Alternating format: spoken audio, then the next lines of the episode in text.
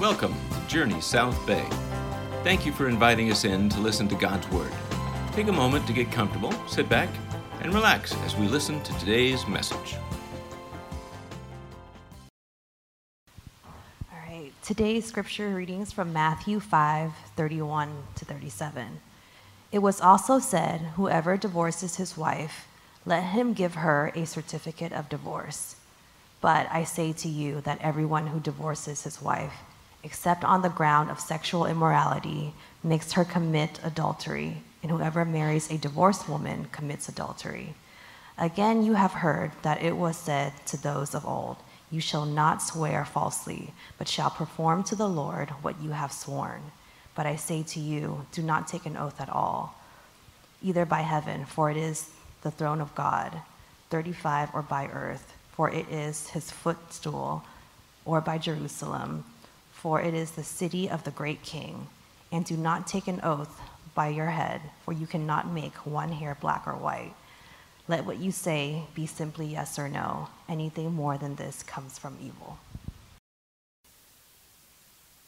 There we go. Am I on? Okay. It's good to be with you. We've um, been going through the Sermon on the Mount, which is a long sermon on, by Jesus, uh, where he, in a very uh, clear and extensive way, uh, doesn't really lay out for us uh, how you become a Christian or, or what uh, the entrance into Christianity is, but more so what it looks like uh, if you are a Christian. What it looks what the christian looks like for those who have embraced the gospel.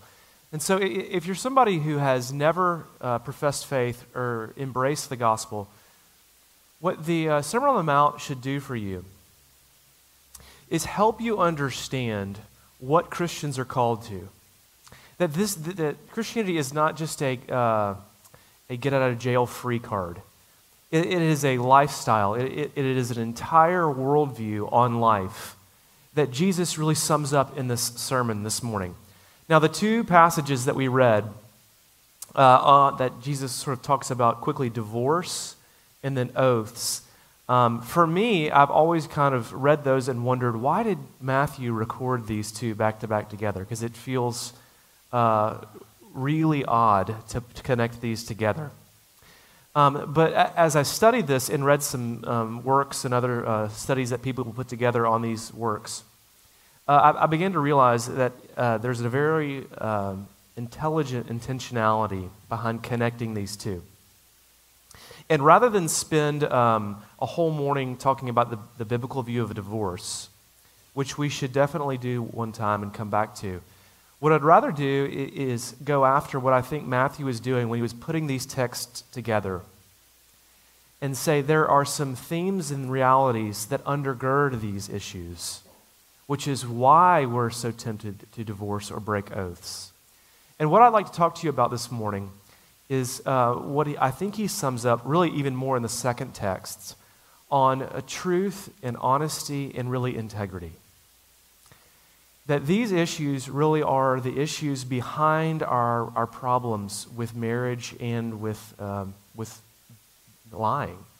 So let's look at that this morning. Let's look at truth, honesty, and integrity that Jesus has to talk to us about this morning, that Christians are called to a life of honesty and integrity. And let's, let's see it under three headings. One, there's an accountability for integrity. Two, we'll see the scope of integrity. And three, we'll just see how you actually can come into integrity. Uh, so, first, uh, the, the accountability for integrity. If you look at the text with me in verses uh, 34 to 35, um, Jesus, uh, he says, uh, I say to you, do not take an oath at all, either by heaven, for it is the throne of God, or by earth, for it is the footstool, or by Jerusalem, for it is the great city of the king. And do not take an oath by your head for you cannot make one hair white or black. Um, now, what's he doing there? Well, when he introduces it, again, you have heard it said of those of old. Again, Jesus is, is not contradicting the Old Testament. What he's doing is he's entering into uh, what we understand as uh, ancient case law. That in Israel, around that day, they had ways of dealing with the commandment of do not lie. In the case law, it worked like this If you lie, the way that it was evaluated and thought depended on the seriousness of the circumstances of the vow that you took. And the closer or more you were to the temple where, where God dwelt and where his name was, and, and you were invoking the name of God, the more serious the vow was, and therefore the more serious the lie would be. So, for example, you know, um, the way it would work is every time in, in Israel that you took a vow, you would always take it in the name of something. So you would, you know, sometimes you would take it in the name of your spouse or the name of your children or the name of one of your possessions. And as it got further away from the temple, the more you did this, the less people thought you were seriously breaking the law, do not lie. Jesus addresses this in Matthew 23 in a more extensive way when he says this Woe to you, blind guides, who say, If anyone swears by the temple, it is nothing. But if anyone swears by the gold of the temple, he is bound by his oath. You blind fools, for which is greater, the gold or the temple that has made the gold sacred? And you say, If anyone swears by the altar, it is nothing. But if anyone swears by the gift of the altar, he is bound by that oath. You blind men. For which is greater, the gift or the altar that makes the gift sacred? So whoever swears by the altar swears by it and everything on it. And whoever swears by the temple swears by it and by him who dwells in it. And whoever swears by heaven swears by the throne of God and by him who sits upon it.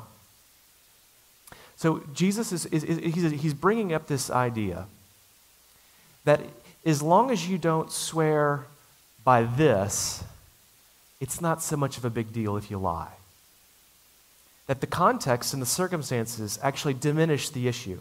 I remember one time, was, um, many years ago, uh, being uh, in a church after a worship service and hearing, uh, sort of being in a conversation with a couple people, and two men began uh, joking and talking about something that was really way over the line, very inappropriate talk. And, and finally, one of them said, you know, we're, we're in this church building. We probably shouldn't talk like this. And I remember thinking, well, why does it matter where we are? And that's what Jesus is going after. What he's doing is he, he's trying to go after our, our tendency to diminish accountability of things based on the circumstances of where you are. And the reason he's going after this is he says, if you're a Christian, there is no such thing as ever taking a vow or doing anything outside of the presence of God. This is what he means when he says, Who cares uh, where you're taking an oath? In verse 34, either by heaven, for that's the throne of God, or by earth, for it is the footstool, or by Jerusalem, for it is the great city of the king. Uh, the theologian um, R.C. Sproul used to say that the essence of the Christian life was this Latin phrase, coram deo, which simply just means before the face of God. That all of life, once you profess Christianity, everything you do, no matter where you are, no matter what you're doing, is in the presence and before the face of God. He put it this way To live in the presence of God is to understand that whatever you are doing and wherever we are doing it, we are acting under the gaze of God. God is omnipresent. There is no place so remote that we can escape his penetrating gaze. Uh, now, growing up, uh, my, my mom had a deal with all of us kids that there was no homework, excuse me, uh, no TV until the homework was done. That was an extensive conversation continually said in our house. So our life kind of worked this way. When we got home from school, if mom was at work or mom was out running errands, we didn't do our homework. We were like, yes, woohoo, TV. And we would watch it and we'd be on the couch and we'd be enjoying it. But the moment we heard that car drive up the driveway, we immediately turned off the TV, picked up our books, and acted like we had been doing work the whole time. Now, why? Now, why did we do that? Because we knew the deal, we knew the vow, we knew the promise. No TV until the homework is done. And it, it's a one thing to break that vow and to break that promise. It's a whole other thing to be breaking it in the presence of the person you've made it with. And so, what we felt like is it's not as big of a deal when we're breaking it as long as she's not here.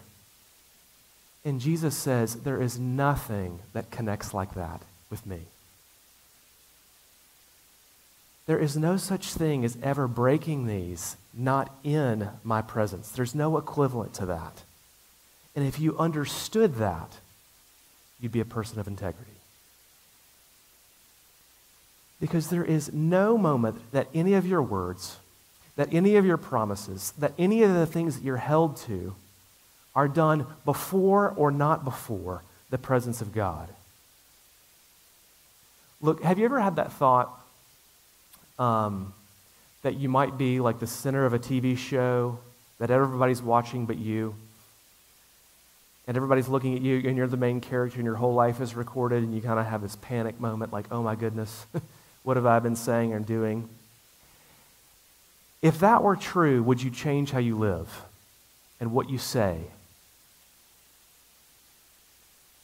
We almost all would, which means none of us probably have integrity and we're fools. R.C. Sproul continues. He says, To live the life of Coram Deo is to live a life of integrity. It is a life of wholeness that finds its unity and coherency in the majesty of God. A fragmented life is a life of disintegration. It is marked by inconsistency, disharmony, confusion, conflict, contradiction, and chaos. The Christian who compartmentalizes his or her life into two sections of the religious and the non religious has failed to grasp this crucial idea. Now, let, us apply this this way. Because this teaching by Jesus is very introspective and reveals something and calls us kind of into something. Look, if this teaching by Jesus, that everything you do, is accountable to the presence of God, that's going to feel one of two ways. Some of you are feeling like the loopholes are tightening and the laws are becoming more and more burdensome. What that means is that the law of God and Jesus' teaching, what it feels like is like a parole officer who's moved into your room and is there to just note take any moment that you're slipping up. And what that should tell you right now about your heart is that you really struggle with a Pharisaical heart. That deep down below everything, that you, you really believe that the way to God and the way to be accepted before God is that you have to present a record, you have to present a particular life that's acceptable to Him in order to be loved and commended by Him, which is why you're so obsessed with doing it in front of other people and why it's so easy to struggle in private. And anytime the privacy gets threatened and questioned and asked about, it feels like a burden. The other way to hear this teaching is for it to feel like a friend who has moved into your room, who is not there to pick out every single thing that you've dropped on the floor and missed, but they're there to give you connection. They're there to give you reality. And they're there to be a loving, formative accountability for you to be somebody that you actually desperately want to be. And you only get that one is if the gospel of grace is deep down in your soul where you know that being in front of the presence of God and it always being accountable to you is not a crushing thing, but it's a freeing thing because the presence is not coming into you to say, measure up to this. You have to keep up. It's a presence that comes in and says, You're only here because I choose you here by gracious love. And that, that's a presence that is there to just wake you up into the reality that you are always accountable for that presence. And that's the way that you begin to have integrity. But the second thing that he gives us here in this text, along with the accountability for integrity, is the scope of integrity. This is what sort of Jesus means when he says this in verse 37 uh, Let what you say be simply yes or no. Famously, we were heard to just say, let your yes be yes and your no be no. Now, what does he mean? I think simply what he just means here is Jesus is calling us to be consistent. That the extent of your promises uh, ought to not have different trajectories uh, for different crowds or different circumstances. We should be the same everywhere, and our words should testify to that. So it asks us questions like, you know, do you say one thing to this group and a whole other thing to this group? Like, you know, the, the people who a couple years ago were saying, you, you know what the problem with this country is? Is it's our president, you know, this, blah, blah, blah, blah, blah, blah this one. And then to the next group of people, you walk over to a half an hour later and you say, you know, the best part about this country is our president, blah, blah, blah, blah, blah, blah, blah. Do you change? Do you just say things in order to be accepted and commended and liked in the group of people? Are you moving? Do you have one personality online and another one totally in person? Do you text things you'd never say to people's face? Do you think things that you'd never say out loud? Do you say things to certain groups of people, about certain people, that you'd never say to their face? Because what Jesus says is say yes and it'll always be yes. Be the same. Now, what about this language when Jesus says, But I say to you in verse 34, do not take an oath at all? Now, I don't think that he's saying in forbidding uh, promises or declarations. You know, the Anabaptist Church uh, takes this so seriously, they believe that you can't even sign an affidavit. But I, I don't think that's what Jesus means or is saying here. Because there's all sorts of texts out throughout all of the Bible where Jesus is making covenants with people. Uh, he's making declarations and promises. Uh, Jesus himself even sort of says in Mark 14 uh, a swear and an oath that he will not drink or eat of the, of the fruit of the vine again until he's with his people in the kingdom. And the call to marriage really is an oath and a swear and a promise in and of itself. I don't think that Jesus is forbidding anything like that. What he's forbidding seem to be levels of truth. That is, don't take an oath for things that you swear are a big deal. But you'd never do it with little deals because you're probably going to break that thing. But whatever you say yes to, that people ought to find you as trustworthy and taking as much weight onto that as if it's a coffee date next week as much as it is a million dollar uh, deal due at the end of the year. That in all things, that you ought to be so reliable, so dependable with your yeses and with your nos that it doesn't take any kind of caveat for somebody to finally look and say, Look, this time I promise, I swear, I'll do it. That you're so trustworthy and you're so clear and you're so dependable that every single time your word really is the most reliable thing about you. Now, few of us outwardly break that in regular ways. But a lot of us break it in white little ways. So much of this material that I've gotten today um, comes from several different ministers who've done a lot of different work that I kind of synthesized together. But one, one minister whose sermon I read on this, he listed five lies that you and I probably really struggle with. Uh, where our yes is not yes and our no is not no. He said, uh, one, social uh, you know, uh, so sorry, just now seeing this. You didn't. You saw it days ago. But the ways that we sort of socially navigate these, to say, oh, yeah, totally forgot, you didn't. But it's a way for us to feel like we could navigate this moment a little bit better. Another lie, the manipulative lie. He is the worst I would never do that? Are you always? Rarely is that actually true of somebody. That they always do these things, or they never are this. What you mean is that they don't do it enough, or they do it more than you wish they would. But why do we extend it into these exaggerations? The reason is because we're trying to demean that person, because we want to control them and we want to manipulate them. So, what we do is we take something that might be a little bit true and we extend it and exaggerate it in such a way so that we make them feel a certain way and we can control how they feel. And us bending a little bit of it and extending the truth feels justified because of what we want to do with this person. And it's a lie. Third one, John Stott mentions this in his commentary caption reporting. How was that restaurant? How was that? Best night ever. Incredible. Amazing. How was that this How was the worship service this morning?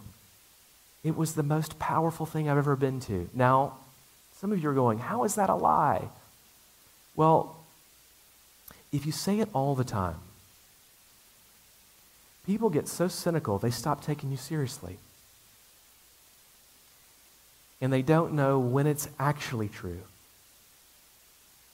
and when they want your opinion for anything.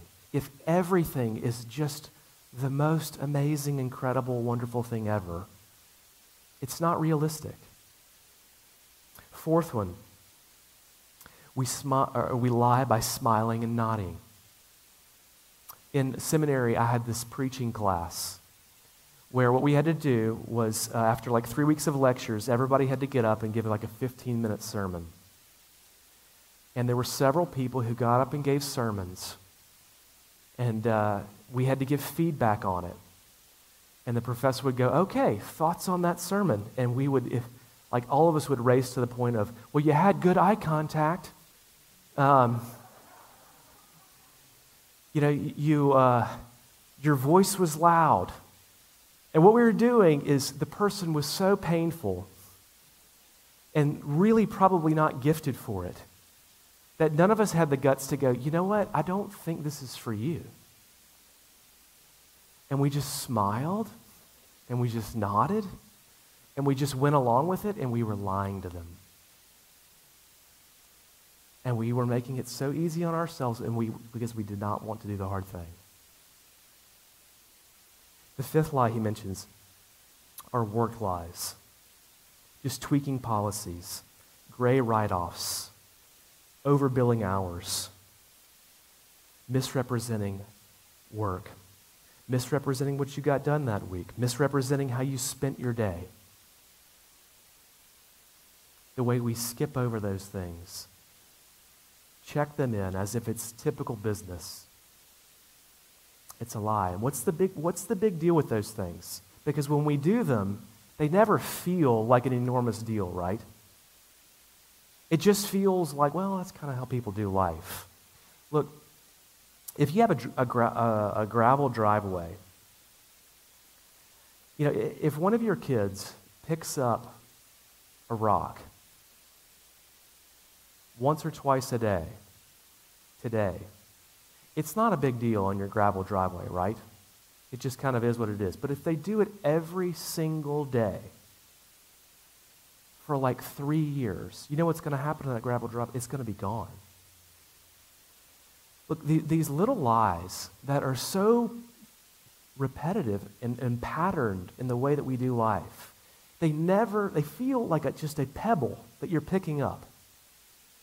But if you do it over and over and over and over and over and over and over again, where your yes is not quite yes, and your no is not totally no, there's going to be nothing left. If we keep doing this, you, you, you know what these lies do? Is A, my wife and I say this all the time lying ruins relationships. Look, it's almost impossible to be in an intimate relationship with somebody, or to be in a, a, real friendship with somebody, or to have a work relationship with somebody whose yes is never yes, and whose no is not a real no. if you go into those serious things, and the higher and the more intimate it gets, and they say something, and you have to still stand over the cliff and wonder how true this is, it's going to be hard to ever have a reliable, committed, intimate relationship. But lying, it also it gives you an identity crisis. Look, uh, who are you? What makes you you? If somebody asks you this question and says, Tell me about you, look, the way to answer that question is to describe the thing that's always the same. What is it about you that is true in every circumstance of your life? If you're lying, it's hard to find one. You know, Tiger Woods, um, and I, I, don't want to pick on him, but he, he's just got a story that's helpful here. In 2009, when his life blew up, because he'd been covering over here and covering over here from multiple different people. When he finally got up and talked about the struggle of this in a press conference, one of the things he said is, I forgot who I was.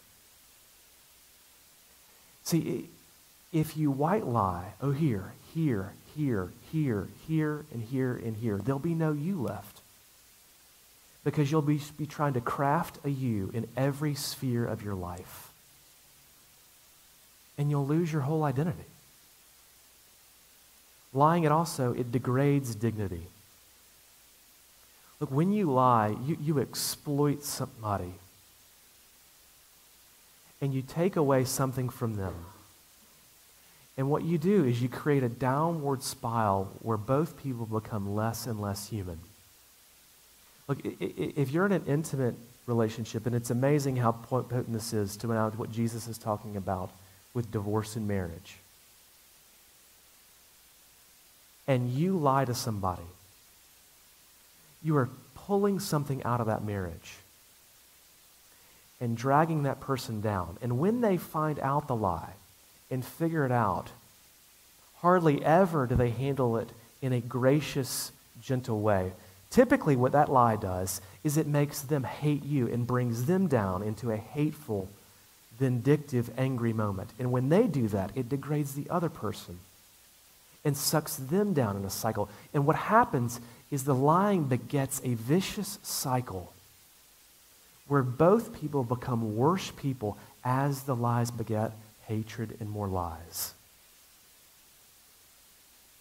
until it turns you into somebody you have no idea was anybody you could have ever been friends with.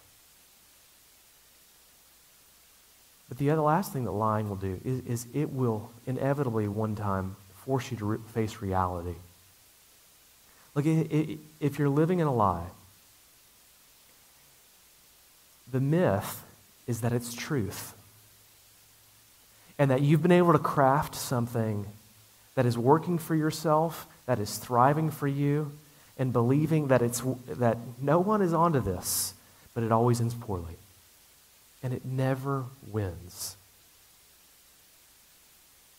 And so Jesus says, let your yes be yes, and your no be no.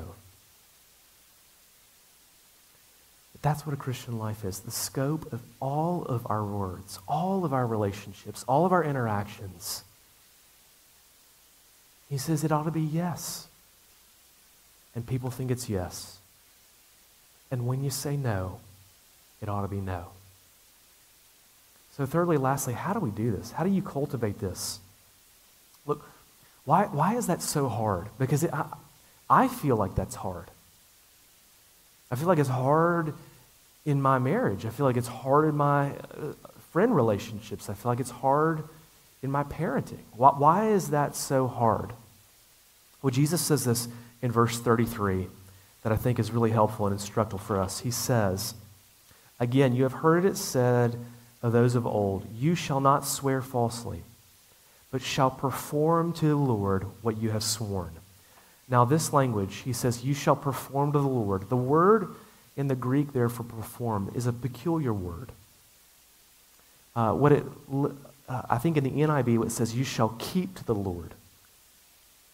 But really, what the word means in most all places is that you shall pay back to the Lord. Now, what does Jesus mean here? Well, I think he's hinting at this. Let's take it this way that when you tell the truth, and when you keep your oaths, and when you are faithful, it's costly.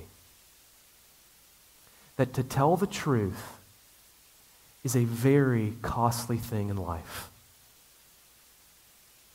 I remember one of the things, the moments that I really discovered what integrity was, was I had a student about 10 years ago whose name was Mike, who became a Christian midway through his college career, or, or towards the end of his college career. And he got a, a very great job uh, with the government in an engineering uh, uh, department in the Pittsburgh area. And once he'd gotten the job uh, and gotten his whole package and stuff like that, they sent him a, a government clearance, a security thing that he had to fill out and, uh, and talk to them about. And one of the things on there was it said, Have you ever done drugs? And this is college, and he'd just become a Christian. He said, Alex, about 18 months ago, I tried marijuana one time. What should I do with this question? And think about this. He'd become a Christian. He regretted doing that. He'd not, he, it was not something he ever wanted to be proud of. He hated he'd done that. It was 18 months ago. He'd gotten this job already. He was never going to do that again. And he, he said, I feel like I need to say yes. And so he wrote yes, and he lost the job. And I remember thinking, that's what integrity is. Let your yes be yes and your no be no. But you know what? It will be costly. And I, th- I think we understand this intuitively because some of us know there are people we need to tell the truth to and say things to, and we realize if I say this, they're going to change their opinion of me and they're not going to like me anymore of this. Or we can tell the truth and report the truth and be honest and faithful when we realize it's going to cost us something powerful that we have in our life. And it's going to drag us down to a position that we don't want to be financially or socially and it's going to hurt us. Where, where do you get the power to have that kind of integrity? To be willing to take on the cost so your yes can be yes and your no be no, you have to look at Jesus and stare into his face. There's a place in John 18 before Jesus goes to the cross when he's on trial in front of the Sanhedrin. And they ask him a question. They say, Are you the king of the Jews? Is this who you are? And Jesus says, Well, you tell me I'm a king. And they slap him in the face. And Jesus says, You're only slapping me because I've told you the truth. And then he goes before Pilate. And Pilate asks him the same kind of questions. And Jesus says, Well, this is the truth. I came to bear witness to it. And Pilate just says, What is truth? And you know, one thing that we see about Jesus is that one of the reasons he went to the cross was because his yes was yes and his no was no. The truth cost Jesus, but he didn't just go because he confessed the truth. He went to bear the death of all of our lies and all of the reasons that we can't ever tell the truth. Look, and if you will look in Jesus, and you will let his yes be your yes and his no be your no. So that his life becomes your life. And it's the gospel that undergirds. Here's what this new identity does for you as a Christian you can stand before God in all of your lies and have the accountability of everything that you're trying to cover up and say, you know what, no more games. This is what's going on. This is who I am. And you know what? He will look at that and he will love you and he will accept you, which is why you're always afraid to tell the truth because you're afraid if you ever let it down in front of somebody else, they'll reject you. And the cost will ruin your life. But you know what? When you're standing before God and the accountability of His presence says for you to take it down, you know what it costs you if you don't let it down? The only thing it costs you is intimacy with God. But look, to the degree that you will live in the freedom and accountability and the honesty of the presence before Him, you will begin to do it for other people. Have you heard that, that great John Newton hymn, Great God from Thee? We should, we should learn to sing this here. He says this Great God from Thee, there's nothing concealed. You see my inward frame. To Thee I always stand revealed exactly as I am. But since my Savior stands between in garments dyed in blood, tis He instead of me is seen when I approach to God. What wondrous love, what mysteries in this appointed shine. My breaches of the law are His, and His obedience mine. Look, to the degree that that is written deep in your soul, that you stand before God with nothing concealed, but Jesus, standing before Pilate, stands in front of you. And then on the cross, dying for all of the lies that we are so tempted to tell today. And that becomes a more powerful presence than anyone around you. You will be freed up to have the most powerful integrity in this world. And your yes will always be yes, and your no will always be no.